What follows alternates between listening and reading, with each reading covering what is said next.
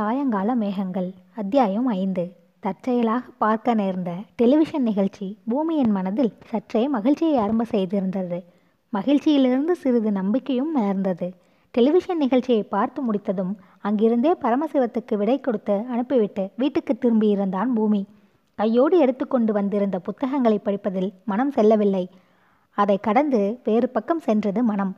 அவன் நினைப்பு என்னவோ சித்ராவின் மேலும் அவள் அளித்த டெலிவிஷன் பேட்டியின் மேலுமே இல லயித்திருந்தது அந்த பேட்டியில் அவள் கூறிய ஒவ்வொரு வார்த்தையையும் மீண்டும் நினைவு கொள்ள முயன்றான் அவன். ஏதோ தவிர்க்க இயலாத ஒரு சூழ்நிலையில் தற்செயலாக சந்திக்க நேர்ந்துவிட்ட ஒரு ஆட்டோ ரிக்ஷா டிரைவர் என்பதை விட தன்னை பற்றி அவளுக்கு அதிகமாக ஏதும் ஞாபகம் இருக்க வாய்ப்பில்லை என்றுதான் அவன் முதலில் எண்ணிக்கொண்டிருந்தான். அவள் செயலளவில் தன்னை மறக்கக்கூட சாகித்ய சாத்தியமிருப்பதாக அவன் எண்ணினான்.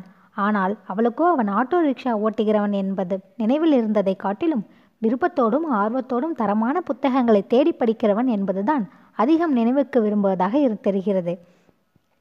அவளுடைய நினைப்பில் தான் எப்படி அந்த ஆழத்தில் பதிந்து ஊன்றி இருக்கிறோம் என்பது புரிந்த பூம்பிக்கு பெருமிதமாக இருந்தது பூரிப்பாகவும் இருந்தது. மாலையில் சித்ராவும் யாரென்று தெரியாத வேறொரு இளைஞனும் பரமசிவத்தின் லெண்டிங் லைப்ரரியிலிருந்து சேர்ந்து புறப்பட்டு திரும்பி சென்றதைக் கண்டு ஏற்பட்டிருந்த எரிச்சல் கூட இப்போது அவனுள் கொஞ்சம் தணிந்து போய் அடங்கியிருந்தது. பூமி வீட்டுக்கு திரும்பி சென்ற சிறிது நேரத்துக்கெல்லாம் கண்ணையன் அவனை தேடி வந்து சேர்ந்தான். குமாருடைய வண்டி ரிப்பேர் வேலைகள் முடிந்து ஒர்க் ஷாப்பிலிருந்து சுகமடைந்து திரும்பி விட்டதாம். அதனால் அவன் சொந்த வண்டியை ஓட்டப் போக வேண்டியிருக்கும் என்றும் பூமி தன் வண்டியை மறுநாள் முதல் தானே எடுக்க முடியுமா என்று கண்ணையன் கேட்டான். பூமியும் அதற்கு இசைந்தான். வழக்கமான வேலைகளை செய்யாமலும் மனிதர்களை சந்திக்காமலும் ஓரிடத்தில் அடைந்து கிடப்பதன் மூலம் துயரத்தையோ சோகத்தையோ மறந்துவிட முடியும் என்பதில் அவனுக்கு நம்பிக்கை இல்லை. ஒரு இயந்திரம் துருப்பிடிப்பதற்கும் பழுதடைவதற்கும் எப்படி அதன் இயக்கமின்மையும் சும்மா கிடப்பதும் காரணமாகின்றனவோ அதுபோல் மனம் துருப்பிடிப்பதற்கும் பழுதடைவதற்கும் கூட இயக்கமின்மையும் முடங்கி கிடப்பதும் காரணமாகலாம் என்ற கருத்துடையவன் பூமிநாதன். ஏற்கனவே கண்ணையனும் பேட்டை நண்பர்களும் வற்புறுத்தியதனால்தான் இந்த சில நாட்களாக தான் ஓட்டாமல் ஆட்டோவை வேறு ஒரு நண்பிடம் விட்டிருந்தான் பூமி. வெறும் பணம் சம்பாதிக்கும் தொழில் என்பதற்காகவோ வேறு வேலை எதுவும் கிடைக்காததாலோ மட்டும் அவன் இந்த தொழிலை தேர்ந்தெடுக்கவில்லை. சிறு வயதிலிருந்தே மனிதர்களையும் அனுபவங்களையும் சந்திப்பதில் அவனுக்கு இருந்த ஆர்வமும் துருதுருப்பும் கூட ஒரு வகையில் இதற்கு காரணம். படித்து பட்டம் பெற்றும் ஆளை எதிரே பார்த்ததும் இந்த தொழிலில் இவனா? என்று பார்க்கிறவனுக்கு எடுத்த எடுப்பில் ஒரு கணம் தோன்றக்கூடிய வித்தியாசமான உணர்வை உண்டாக்குகிற தோற்றமும் முகக்கலையும் இருந்தும் கூட அந்த தொழிலை அவன் ரசித்து செய்து கொண்டிருந்தான். ஒவ்வொரு மனிதனும் ஒரு உயிருள்ள புத்தகம் ஒவ்வொரு அனுபவமும் வாழ்க்கை கணக்கின் அனுபவ பேரேட்டில் பதிவு செய்து கொள்ள வேண்டிய ஒரு புதிய பாடம் என்றே தன்னை அதற்கு பழக்கப்படுத்திக் கொண்டிருந்தான் பூமி. கண்ணையன் மிகவும் தயக்கத்தோடு பூமியிடம் வந்து அதை தெரிவித்திருந்தான் என்றாலும் பூமி உடனே அதற்கு சம்மதித்தான். ஒரு வார்த்தை கூட தட்டி சொல்லவில்லை. இரவே வண்டியை கொண்டு வந்து நிறுத்திவிட சொல்லு. என் வழக்கப்படி காலை முதல் ரயிலான ஏற்காடு எக்ஸ்பிரஸுக்கு சவாரி தேடிக்கொண்டு போயாகணும். அத்தனை அவசரம் என்னாத்துக்குப்பா? ஆறு மணிக்கு போனா போதுமே. தாமதம் என்னுடைய முதல் எதிரி என்று உனக்கு எத்தனை தடவை சொல்லியிருக்கிறேன் கண்ணையா? சுறுசுறுப்பில் மனிதன் சூரியனோடு போட்டி போட வேண்டும். பொழுது புலர தாமதமானாலும் ஆகலாம். ஆனால் இந்த பூமி எழுந்திருக்க தாமதமாக கூடாது. அதுக்கில்லை இது மாத கடைசியேன்னு கவலை வேணாம். சவாரி எப்போ போனாலும் கிடைக்கும். அவசரம் தேவையில்லை. அவசரம் வேறு சுறுசுறுப்பு வேறு. சுறுசுறுப்பை அவசரம் என்று புரிந்து கொள்வதும் அவசரத்தை சுறுசுறுப்பு என்று புரிந்து கொள்வதும் சரியில்லை. சரிதானப்பா. குமார் நைட் சவாரிக்காக புகாரியாண்டே போயிருக்கான். செகண்ட் ஷோ சவாரி முடிஞ்சதும் வண்டியை இங்கே உட்டாண்டே ஊட்டாண்டை இட்டாந்து விட்டுட்டு போ சொல்கிறேன் இதை சொல்லிவிட்டு கண்ணையன் புறப்பட்டு போய்விட்டான். பூமி மறுநாள் சவாரிக்கு போக வேண்டும் என்ற ஞாபகத்தோடு ஏற்கனவே சலவைக்கு போட்டு வைத்திருந்த காக்கி யூனிஃபார்ம் இருக்கிறதா என்று துணி அலமாரையில் தேடி பார்த்து அதை எடுத்து வைத்தான். படிக்க பயன்படும் புத்தகங்கள் சிலவற்றையும் அந்த உடைமைகளோடு அருகிலேயே எடுத்து வைத்த பின் லஸ்மோனைக்கு சென்று இரவு உணவை முடித்து வர புறப்பட்டான். வெளியே முகப்பில் போர்டு விளம்பரம் எதுவும் இல்லாமல் மெஸ் மாதிரி நடத்தப்பட்டு வந்த அந்த உணவு விடுதியில் எப்போதும் அதிகம் கூட்டம் இராது இருநூறு முந்நூறு வாடிக்கைக்காரர்களும் மிக சில புதியவர்களும் உண்ண வருகிற இடமாக இருந்தது அது.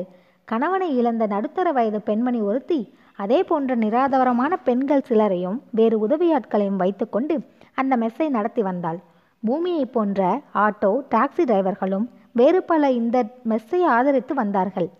மயிலாப்பூர் வட்டாரத்தில் சாதாரண டாக்ஸி டிரைவராக வாழ்வைத் தொடங்கி பின் உழைப்பால் முன்னேறி சொந்தத்தில் இரண்டு மூன்று டாக்ஸிகளை விட்டு வளர்க்கிற அளவுக்கு மேலே வந்து திடீரென்று ஒரு விபத்தில் இறந்து போன டிரைவர் ஒருத்தருடைய மனைவிதான் அந்த மெஸ் சொந்தக்காரி முத்தக்கால் என்று பெயர். ஆட்டோ டாக்ஸி டிரைவர்கள் மத்தியில் முத்தக்கால் மெஸ் என்று சொன்னால் சகஜமாக புரியும்.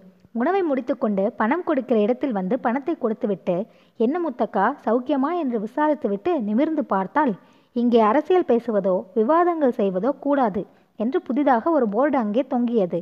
பூமி அந்த போர்டை நிமிர்ந்து பார்த்து படிப்பதை கவனித்து விட்ட முத்தக்கால் ரெண்டு நாளைக்கு முன்னே சாப்பிட்டு விட்டு போகிறப்போ யாரோ நாலு பேர் அரசியல் சர்ச்சையில் இறங்கி அது தீவிரமாகி இங்கேயே ஒருத்தரை கத்தியால் குத்திவிட்டாங்க போலீஸ் விசாரணை சாட்சி அது இதுன்னு எல்லா தலைவலையும் முடிஞ்சு இன்னைக்கு தான் இங்கே நிம்மதியாக உட்கார்ந்துருக்கேன் தம்பி என்று அந்த போர்டு அங்கே வந்த காரணத்தை அவனுக்கு விளக்கினாள் முத்தக்கால்.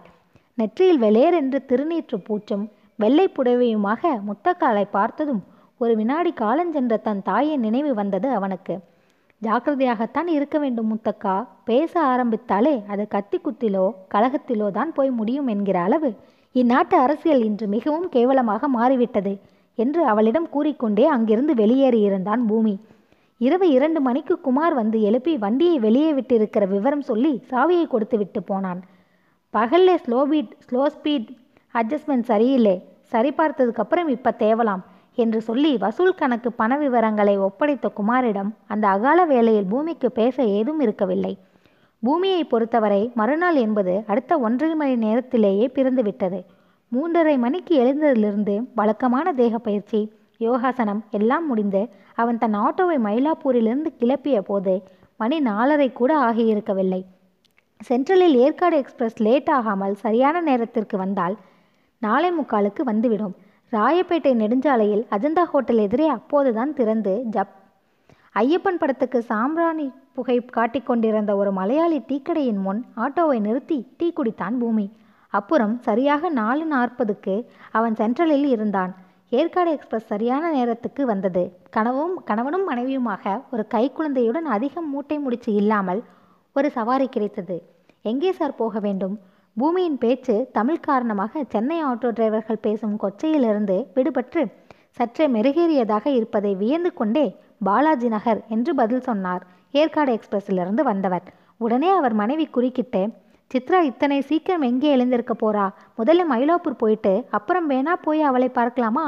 என்றாள். இல்லை நம்ம ஏற்காட்டிலிருந்து வர்றது சித்ராவுக்கு தெரியும். என்று மனைவிக்கு சொல்லிவிட்டு பூமியின் பக்கம் திரும்பி நீ பாலாஜி நகருக்கே விடுப்பா பரவாயில்லை என்றார் அவர். எந்த சித்ரா?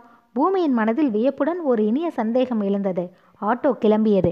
சவாரியை பாலாஜி நகரில் இறக்கிவிட்ட போது கூட பூமியினால் அதை தெரிந்து கொள்ள முடியவில்லை. இறங்கியதுமே சவாரி வாடகையும் கொடுத்து அதற்கு மேலும் ஒரு ரூபாய் போட்டு தந்து கணக்கு தீர்த்து விட்டார். பரவாயில்லை இனாம் வேண்டாம் என்று ஒரு ரூபாயை திருப்பி கொடுத்து விட்டான் பூமி. ஆனால் புறப்படுகிற விரை புதிர் விடுபடவில்லை. பிற்பகல் மூன்று மணிக்கு அவன் பரமசிவத்தின் லெண்டிங் லைப்ரரிக்கு போனபோது பரமசிவமே சித்ராவை பார்க்க போக வேண்டும் என்று பூமியை கூப்பிட்டான். இருவரும் ஆட்டோவிலேயே அங்கு போனபோது காலையில் தான் சவாரி இறக்கிவிட்ட அதே வீடுதான் சித்ராவின் வீடு என்று பூமிக்கு தெரிந்தது.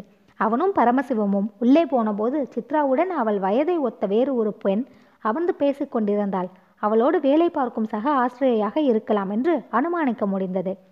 முகமலர்ச்சியோடு வரவேற்று பரமசிவத்தையும் பூமியையும் உட்கார சொல்லி உபசரித்தாள் சித்ரா. சிநேகிதிக்கு இவர்களை அறிமுகப்படுத்தினாள். அவளே காஃபி கலந்து கொண்டு வந்து தந்தாள். தான் காக்கி யூனிஃபார்மில் இருந்ததால் பூமிக்கு என்னவோ போல் இருந்தது. சித்ரா வித்தியாசம் இல்லாமல் பழகுவதாக தோன்றினாலும் அவனுள் மட்டும் ஏதோ ஒரு குறுகுறுப்பு நிலவியது.